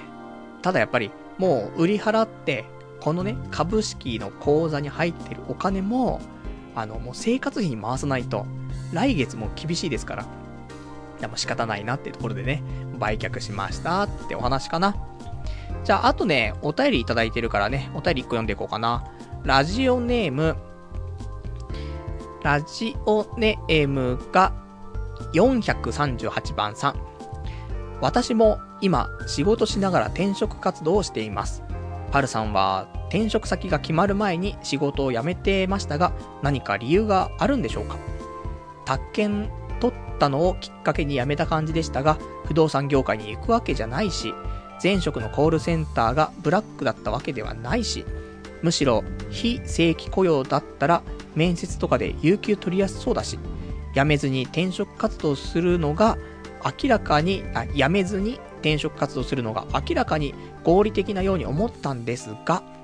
えー、今後の参考にしたいので、ぜひ、えー、ご教示お願いしますというね、お答えいただきました。ありがとうございます。そうね、あの、私も今転職活動、まあ、してるんだかしてないんだかわかりませんけどね。で、ラジオネーム438番さんは、ちゃんと仕事をしながら転職活動しているということで。なんでパルさんは、ね、転職が決まる前に、ね、仕事辞めちゃったんですかと。仕事しながらでもできたんじゃないですかと。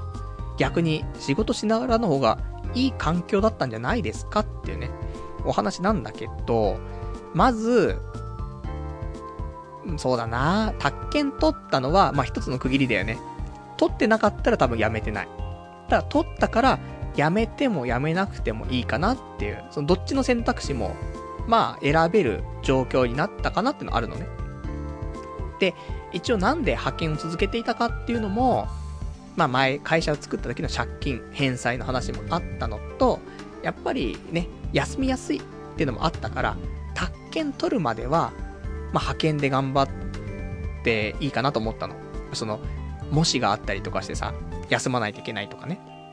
授業ちょっとなんかそういうのに出たい時に休め、休みやすかったりとかするから、宅建取るまでは派遣かなってちょっと思ってたところはあったから。まあ、取ったからこそもう、派遣じゃなくてもいいかなっていうのはあった。で、あとは、これは俺の甘えだけど、その前まで働いてた会社は、すごく忙しい時期っていうのがあって、もう恐ろしく忙しくなるのが、多分2月、3月、4月が地獄のような忙しさになるんだよね。なので、もし辞めるんだったら、その、次の更新のタイミングってなるとね、その3月末っていうのが更新切れるところなんだよね。で、3月末じゃやめられないん絶対。まあ、やめてもいいんだけど、関係ねえしってやめちゃえばいいんだけど、その地獄のサイクルの中で、いや、俺ちょっとやめますって、やめるのもちょっとなと思うから、やめるんだったら、12月末でやめるか、もしくは、その3月末の更新を超えて次、その4、5、6で、6月末にやめるか。もうどっちかしかなかったの、やめるってなると。でも6月末まで派遣っていうのはきついなっていうのもあって、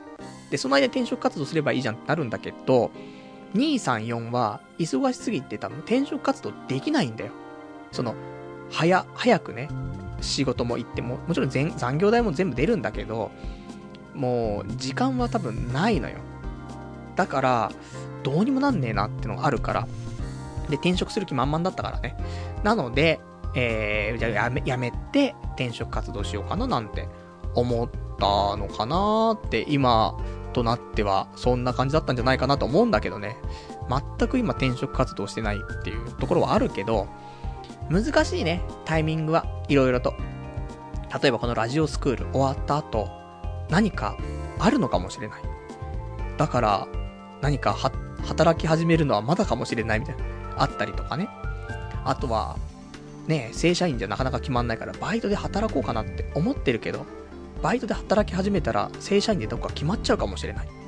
どうしようみたいな。ね、いつも、やる前にいっぱい考えて、結局やらないっていうね、まあ、パターン入っちゃってますけど。でも、あの、一応、今、ピックアップして、えー、リクナビネクストとマイナビ転職。で、ここでもうちゃんとプロフィールの方も、もうしっかり、ね、完成もさせてあるし、えー、まあ、おもちゃ業界、ね、皆さんからは、ちょっとあまりおもちゃ業界違うんじゃないのとかって言われることもあるけど、あのー、募集があればね、応募してみようかなと思って、ちょっとピックアップしてるので、あのー、ちょっと、今週、来週あたりにね、もう、ポンポンポンポン、ね、そんな尻込みしないで応募して、で、それでっていう感じでちょっと考えたいなと思っているかなっていうことで、ちょうどね、その無職になって半年なんだよね。半年全く働いてないとね、やっぱり、社会復帰難しいかなっていうのもあるから、ギリギリでね、もう、そろそろどうにかしないと、本当に社会復帰がしづらくなっちゃうからね、頑張って応募していきたいなと思ってますんでね。まあ皆さんができれば、働きながらね、そういうのは決められれば一番いいかなとは思うんだけど、まあ、難しい時もあるからね、自分を追い込むっていう意味も込めて、やめてしまうっていうのも、一つかなとは思うんでね。俺もその時はね、やっぱり、その、未来設計、ね、お前に未来設計あんのかよって話もあるけど、派遣で、じゃあ35とか、なっちゃって、大丈夫なのかなって思うから、ね、じゃあそっから34から35の間、派遣してようが何してようがもう関係ないよねと思って。別にね、何にもならないとは思わないけどね。生活費も稼げるし、貯金もできるけど、でも、結局は、正社員にならないとどうにもならないよねっていうのがあったから、ね、じゃあ派遣続けてもしょうがないよなと思って、辞めちゃったっていうのはあるし、追い込んでね、もう早く転職しようと思っていたところもあるしと。まあいろいろあったんですけどね。結局は、あの、無職です。半年経っても無職で、ね、いい年して、ラジオスクールに通っちゃってますみたいなところありますけどね。で、ラジオスクール、じゃ通ってて偉いじゃん。ね、ちょっと夢に向かって頑張ってんじゃん。先生にハイボールぶっかけちゃいますっていうね、ところありますけどね。まあまあ、まあ来週ね、7月に入ったら本気出すというところで、いや、あのね、ほ、本、本当に7月になったら本気出す。前もちょっと言ったけど、あのー、今年は、本当に前半戦、1月から6月の間のね、あの半年間は、すごいフラフラしてたとは思うの。リスナーのみんなも、ちょっと今までで一番ひどいんじゃないかなって思ってた人は多いと思うけど、あのー、この前半は本当に挑戦じゃないけど、やったことないこととか、その、一度やっておきたいこととかっていうのを、まあ、や、やりまくった年っていう風にちょっと認識していただけたらありがたいと。で、やったことをもとに、あの、去年のね、抱負じゃないけど、形にするっていう抱負あったと思うけど、7月からは、半年やってきたことに対して、だったりとか、今までやってきたことに対して、少し形にしていくっていうのを、その後半、頑張っていきたいと。これは思ってますから。もう俺が形にするって言い始めたら形になっていくからさ。もう去年の実績を見てくださいよと。ね、いうことで、次回ね、7月からはご期待していただいていいんじゃないかなと思いますよ。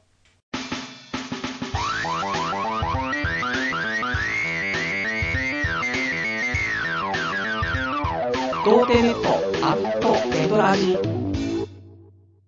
それでは、お時間ほど解きましたからね、お別れのコーナーしていきたいと思います。お別れのコーナーは、今日読めなかったお便りとかね、他に喋りたかったことなんかをね、えー、つらつらとお話ししていこうじゃないかなというところですけども、じゃあ早速ね、お便りちょっと読んでいこうかな。ラジオネーム、第3。パルさん、お久しぶりに投稿します。最近パルさんがやたら無職だからなんだとか、世の中舐めてるとか、バカな奴らにボディを狙われてますが、僕は考えが違います。現代の日本はほぼ宗教がなく、過半数の人間が無意識、意識的に関わらず資本主義を、えー、これは、新、新法。ちょっと俺も漢字調べちゃおうかな。ね。合ってるじゃん。新法じゃない。意外と合ってんだよね。ね、すいません。えー、意識的に関わらず、資本主義を信奉している信者だと思うんです。えー、資本主義の奴隷になった人たちは、労働者階級でひいこら働くのが常識と小さい頃から刷り込まれています。だから、そこから少し道を外れて一休みして自分に適した場所を探すパルさんを叩いているんだと思います。でも、人生すべて順風満帆なんてことはないし、俺はパルさんみたいに少し休んで視野を広げていろいろ探してみるのはとてもいいことだと思うのです。パルさん、日本にいると価値観が金銭主義に支配されてますから、そういう奴らはやたら、えー、煽るし、生きづらいですが、惑わされず、自分に適した場所を見つけるのがいいと僕は確信していますよ。世間が、周りがどうじゃない、世間が周りがどうとかじゃないんです。いつも応援してますっていうね、お答えいただきました。ありがとうございます。そうね。あのー、まあ、最近ね、まあ、ボディーブローを打たれたりとか、ね、私こういう風にしようかなって思ってるんだけど、まあ、最近思いしか伝えてないからね、実際、ちょっとね、行動伴ってないから、まあ、ボディ打たれて仕方ないなっていうのは自覚はあるんだけど、まあ、それにしてもボディを狙われすぎじゃないかと、ね。いうことでね、私を擁護してくれる、そんなお便りね、いただきましてね、ありがたいねってところなんだけど。まあ、何か、ね、やっぱ少し一般的じゃないことをやろうとすると、それはね、批判は受けるよ。ね、あのー、とは思います。で、これは、いろんな人いるよね。その、本当に、いや、パルト、そうじゃなくて、ちゃん、ちゃんとこういう道があって、お前こういう風にしてった方が絶対いいのに、なんで変なことやってるんだっていうので、あの、言ってくれる人と。あとは、やっぱりね、人間、仕事っていうのはもう辛いもんだよと。ね、辛くて、もう、やりたくもないことだけど、生きていくためにはね、ちゃんとそういうのを我慢して我慢して仕事をして、で、なんとか生きていかなくちゃダメなんだよっていう考えの人もいるから、そういう人が、いや、お前ちょっと考え甘すぎだよっていう人もいると思うし、いろんな人もいるけどね。だけど、まあまあ、まあ、頑張りますよ。ね。一応、この半年間はね、いろいろと挑戦させてもらって、で、自分に何が合ってるのか、ね、何が合ってないのかっていうのも、少し、いい年したけどね、いい年だけど、ようやくそれが見えてきたところもあるし、こういう風にやっていったらいいかななんていうのもね、ようやく見えてきたから、7月からはちゃんとやってね、あの多分、ちゃんと行動していけば、ボディはね、ボディブローを狙ってくるようなお便りはね、すごい少なくなると思う。だって、俺も多分、俺みたいなやつの話聞いてたら、ちょっと待て待てって、ならないとは言えないもんね。言ってるだけで、その、結局、意識高い系じゃない？言うだけ言って、じゃあ行動はっていうのがあるから。あの、7月からちゃんと行動していくからね、あの、ぜひぜひ、あの、温かい目でね、見ていただけたら嬉しいなと思っております。あとは、ラジオネーム山猫舞台さん。最近疲れもあり、0時を過ぎると放送の途中で寝てしまう僕です。聞けなかったところはポッドキャストで聞いています。久々に掲示板開いたら、いわゆるボディーブローコメが多く控えており、次の配信でのパルさんのグロッキーな姿が目に浮かびそうです。でも、ボディーブロー米の、えー、米が全くの的外れで、掲示板を荒らすだけの米ではなく、書いている内容としては、まっとうなことを言っていると感じるのは僕だけでしょうか。正直、パルさんは他人なので僕も笑って聞いていられますが、もし、これが自分の息子だったり、自分の娘が連れてきた彼氏だったら、いい加減にしてくれよと思うのも仕方ないと思います。今動かずにラジオ、あ、今働かずにラジオスクールに通うことが数年経って後悔しないというのであれば、全力で頑張ってください。それならば、僕も全力で応援いたしますっていうね、答えいただきました。ありがとうございます。そうなんだよ。ボディーブローのお便りはすごい増えてるんだけど、一概に、ただのボディーブローじゃないんだよね。まっとうなご指摘をしているお便りも多いのでね、これは今日はちょっと、その量が多すぎて、ね、お前なんでそんなにボディーブロー連打してくるんだっていうぐらい、ちょっとお便りがね、ボディのお便りが多すぎて、読めないから、今日はちょっとそれ読まない。ね。なので、掲示板見て、掲示板見てもらえたら、そういうのはいっぱい見れるからね。だからそんなのなってますけどね。まあでも本当だよ。自分の嫁が、じゃあ自分、自分の娘が、俺みたいなやつを連れてきたらさ、いや、いい加減にしてくれよって。ね、娘28歳。で、連れてきた彼氏34歳。ね、まあ年齢的にはじゃあまあまあか、つって。で、じゃあパルナイト君って。娘とお付き合いしてしてくれてるってことなんだけどって。ね、ちょっとそうやって、ね、娘はやらんとかじゃなくてさ、少し、ね、そうやって仲良くなろうと、ね、受け入れてくれようとしているお父さんかもしれないね。パルナイト君じゃ34歳ということで、あのー、どんなお仕事をされてるのかなって。ね、やっぱし結婚ってなるとそういうのも大事かなと思うんで、ちょっと聞かせてもらってもいいかな。あ、ネットラジオパーソナリティっす、みたいな。はぁ、みたいな。ね、それはなんかお金とかは稼げてるのって言われて。あ、リスナーからあの募金ちょっともらって生活してます、みたいな。お、お、おう、みたいな。ね、ダメだな、こいつって。それは今後発展することはあるのかなって。例えば、ネットだけじゃなくて、他のラジオ局で、ね、公共の電波でラジオパーソナリティとか、そういうのなれそうとかそういうのあるのかなみたいな。あ、そうっすね。あの、今働かないで、ラジオスクール行ってます。え、34歳だよね？みたいな。はい、そうっす。みたいな。あ、もう、やる気が空回りして、先生にハイボールぶっかけてます。そっかーすって。娘は渡せないなってなるもんね。いや、本当に。あの、これ誰、誰がお父さんでもそうなるよね。どんなに優しい人でもね。なので、まあ、ご指摘がもっとも、なんだけど、でも、まあ、今、挑戦できたのはとても良かったかなとは思ってるよね。ラジオスクール。なんでもね、俺、だ最近よく思うのはね、あの人間、いろんなタイプがいるけど、俺みたいなタイプは、なんかいろいろとやりたいことが多いと思うんだよね。こんなこともやりたい、あんなこともやりたい、いろんなこと挑戦したいなと思うけど、で、自分には何が向いてるんだろうとか、いっぱい考えるじゃない。で、でも実際何したらいいかわかんないとかってあるけど、やっぱり、その人生、その、じ、自分の、なんだろうな、才能とか、そういうのを、夢をどんどん潰していくことが必要なんだなって思ってはいるの。だから、例えば、こないだね、ラジオ、まあ、番組制作ネットラジオ番組の制作とかがメインの会社に応募して落ちた。でも、これを応募して落ちたことで、あ、やっぱりなんか違ったなとか思えたりとか、応募してから、なんか、改めてリアルに考えたりすることで、ああ、俺はこれやっぱし向いてないなとか、思ったりとか。あとは、ね、やっぱし、今までやってきたこと、例えば、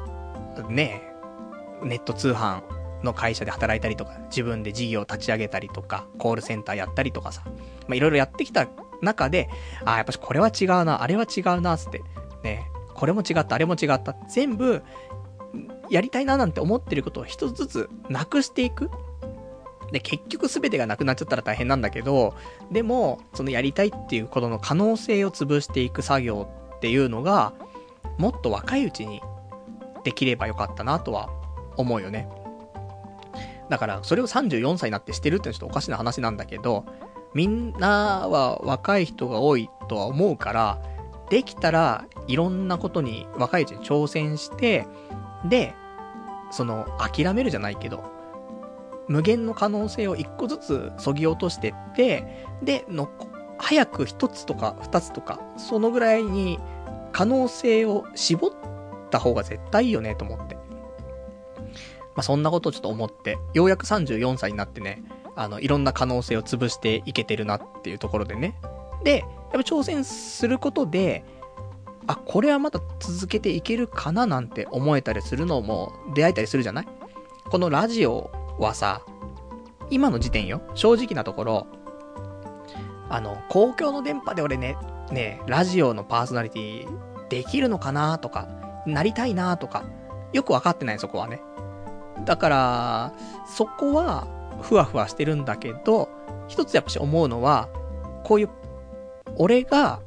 面白いなって思ったこととか、俺がやって人に話したいことっていうのは、やっぱし毎週あって、それはもう継続的に、あの、伝えていきたいなっていうのはやっぱしあるんだよね。このラジオスクール行っていろんなね、やばいぐらい上手い人たちがいたりとかさ、そういうちゃんとした商売としてね、仕事としてやってる人たちがいる中で、そういうところに行っても、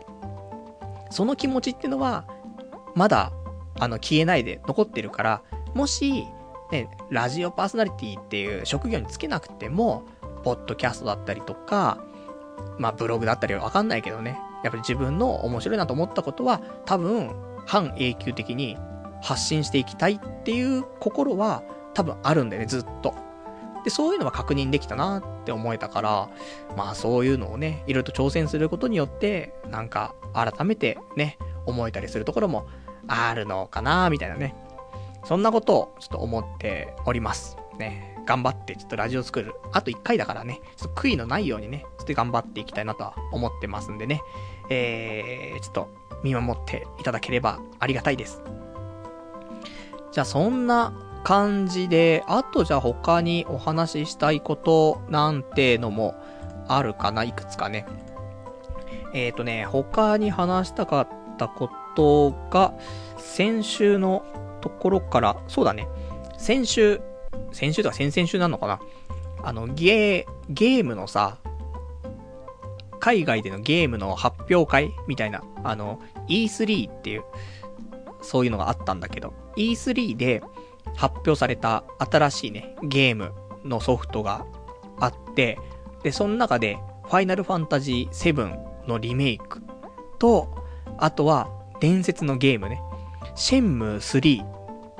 が開発、ね、されますよ、というのが、もうこの E3 で多分すごい話題になったんだよね。で、あのー、この2つが発表された時の、あの、外国人の人のリアクションみたいなのが、結構その動画で上がってて、このリアクションまとめた動画を、先週ずーっと見てたんだよね。すげえ楽しいよね、そういうのなんか。日本人はさ、リアクションってそんなしないからさ、あれだけど、もう外国の人が、そういうゲームの発表、あった時のリアクション、すげえ面白いし、なんか、ファイナルファンタジー7はまだいいのよ。ファイナルファンタジー7はまあそりゃ世界的にも売れてるし、ファイナルファンタジーっていう作品自体がもう本当にメジャーなタイトルだし、ね、なんだけど、今回は、そのシェンムー3っていう、シェンムーって何？っていう人も多いと思うんだけど、昔ドリームキャストっていうセガが出してたハードがあるんだけど、そこで出たゲームでシェンムーってあったの。作ったのは、バーチャファイターの生みの親な、親のさ、鈴木優さんっていう人が作ったんだけど、もうありえないソフトだったんだよね。もう、開発費っていうのが70億円かかってたの。ゲーム1本で。これはもうギネスにも載ってるらしいんだけど、あの頃でだよ。だってもう10年以上前、15年ぐらい前に、そういうゲーム作ってたのね。70億と思って、俺もその頃、ドリームキャストマガジンとか読みながらさ、何これ？すげえっつって。で、作ってる人もやべえっつってさ、で、いろいろあったんだけどさ。で、それが、まシェンムー1、シェンムー2と出て、で、その後シェンムー3は発売はなかった、みたいな。そんなんだったんだけど、みんながもう諦めてたんだよね。そんな中で今年、ね、シェンムー3の発表。とまあ、だからもう、15年ぐらいは経ってるんだよね。シェンムー2からは。そこでまさかのシェンムー3の発表があった時の外国人の人のリアクション。泣いてる人いっぱいだからね。そういうの見るとさ、なんか愛されるソフト作ってたんだなーっていうのをね、感じてさ、俺もちょっとね、泣きそうになっちゃったりとかしてさ、ずーっとそれ見てて。そんなんでね、シェンムー3が、これはまあ、プレイステーション4でね、発売するっていうことだから、まあ、いつね、あのー、リリースされるのかって全くわからないけども、ちょっと期待してるんだよね。もし、発売される時には、俺も、プレイステーション4買っちゃうかな、みたいなね、ところありますんで。シェンムー3知らないよな、みんなな。あの、今、いわゆるオープンワールドっていう、あの、世界があるじゃん。グラン、グラントオートセフトとかさ、その、街があって、どこにでも行けますみたいな。本来元々の RPG ってもうプログラムされてるところしか行けないから、こっから先は行けませんみたいな。あったと思うけど、もうオープンワールドだと、もう表示されてるところは全部行けますよっていうね。そういう世界っていうのは、最初は、多分、シェンムーなんだよね。だから、シェンムーがなかったら、ね、その、G、GTA、グラントセフトオート？とか、じゃあ GTA、GTA グラントセフト？まあ、わから、わかりませんけどもね。そうそう。そういうのも存在しなかったんじゃないかっていうぐらい、本当に今のゲームの基盤になっているような作品なんだよ。伝説なんだよね。だからね、そんなの発表されて、嬉しかったな、みたいな。ね。まあ、そんな、ね、かといってシェンム、シェンムに対してじゃあ、お前、どんだけ思い入れあるのって言うと、そんなんでもないんだけど、ただ、あの頃はやっぱしもう、セガの、セガのなんか一つの動きですら全部楽しかったなと思ってね。まあ、そんなちょっと懐かしい思い出だったりとか、あとはね、他に話として、そうだね。あ、そう。あの、俺初めて、ヤフー知恵袋にさ、相談したんだけどさ、あのね、2週前ぐらいかな、あの、ラジオ冒頭でね、夢は必ず叶う。ね。だったら、ね、そういう話よく聞くけど、夢が必ず叶うっていう風にもう確証があるんだったら、いやもう叶う夢ならやる必要ないじゃんみたいな。ね、そんなわけわかんない話をしたと思うの。で、その時、ちょっと精神的にやばかったのかな。なんで、どうしようと思って、ヤフー知恵袋に相談したの。で、その、ね、いろいろとみんなに意見もらってさ、ね、ちょっと、ヤフー知恵袋って意外と熱いじゃん、みたいな。なんか、ね、おかしな質問してて、それに対してさ、なんかわっけわかんねえ答えしてんな、みたいな。なんか全然、ね、あの、それ本当にお前の主観だよな、みたいな。話ばっかりの回答じゃなくて、ちゃんと客観的に考えてくれて、なんか質問者のためを思って言ってくれてるんだろうな、みたいな。そんな回答がいっぱいあってさ。で、そんなんで、俺が、その質問したら、回答数、回答数23個回答来たからね。やべえと。返答するの逆にめんどくせえみたいな、なってたけど。で、その中の一つの答えっていうの回答には、リスナーからのね、回答もあって。まあ、俺がこの件で少し悩んでますってのはラジオで言った後に、ツイッターで、俺初めて知恵袋で相談しちゃったっていうのをコメントしたの。別に、なんていう質問したよとかも書いてないし、URL も載せてないんだけど、そっから探ってきたリスナーがいたんだろうね。あの、最後に、あの、回答の後に、ラジオ頑張ってくださいって書いてあって。やめなさいよと思ってね。で、そんなんでさ、みんなからいろんな意見もらったんだけど、あの、一つ答えじゃないけど、多分、俺がそんな変なことを言ったからね。中には、あー、じゃあ、夢必ず叶うんだったらやる必要ないかな、みたいな。思っちゃって、なんかやる気が出ないっていう人ももしかしたら、一人二人いるかもしれないから、そんな人のために、一応、あの、やった方がいいぜっていうことが一応答えで出たから、なんでそういう答えになったのかっていうことだけ、簡単にお話だけしておきたいなと思うんだけど。結局ね、夢は必ず叶う。諦めなければ必ず叶うと。ね。だったら、もういいじゃんって思ってるところはあるの。ねだって、これが難しいのは、ね、夢は必ず叶うだったらやらなくていいよねって言った時に、え、でも、やらないと叶わないよって言われるわけじゃん。あ、そうだね、やらなきゃ叶わないよねって。でもやったらもう叶うんだったら、やらなくてよくないみたいな。なんかそのずーっと押し問答になっちゃって。どうしたらいいんだろうって。まあ、こんな話をしたから、あの、ボディーブローのお便りがいっぱい来ちゃったんだけど、でも、実際のところ、えー、夢は必ず叶いません。ね。ここなんだよね。夢は必ず叶うって大前提があったら、そうなっちゃうのよ。俺みたいな考えになっちゃう時もあるかもしんないけど、夢は必ず叶うとは言えません。ね。こっちが大前提。っていうのも、結局、成功してる人は絶対叶います。ね、100%叶います。言うんだけど、なんでじゃあ100%叶いますって言うのかっていうところ。結局、あの、その、ラジオのね、その、スクールの先生、社長も言ってたの。たまたまいいタイミングで教えてくれたなと思うんだけど、俺は、絶対に100%できるって言うと。でもこれは、ね、それは聞いた俺のニュアンスで話すから少し、あのー、本来の話とは違うかもしれないけど、俺の解釈では。まあ、確率的には、まあ、頑張ればね、そりゃ、ね、確率どんどん上がっていくから、80%、90%でできるってこともあると思う。だから、ただその時に、いや、もう9割方いけますよ、とは言わないんだって。絶対できます。100%できますって言い切っちゃうんだって。言い切ることで、自分を追い詰めて、ね、そうするとさらに100に近くなるし、さらに、そこで宣言することによって、あ、この人、絶対に100%やるって言ってたなって。今の時点でどうだろうって。あ、まだちょっと届かないかなみたいな。だったらちょっと応援してあげようかなって。ね、俺が応援してあげることで、この人100%近づくんじゃないかなっていう。そういうのもあって、あの、もう言い切るんだって。だから、100%はないんだって。90%、80%だけど、言い切ることで、ね、自分も追い込まれてやるし、周りの人も応援してくれるって。だから言い切る。であればわかるよね、と思って。だから、成功した人は絶対に、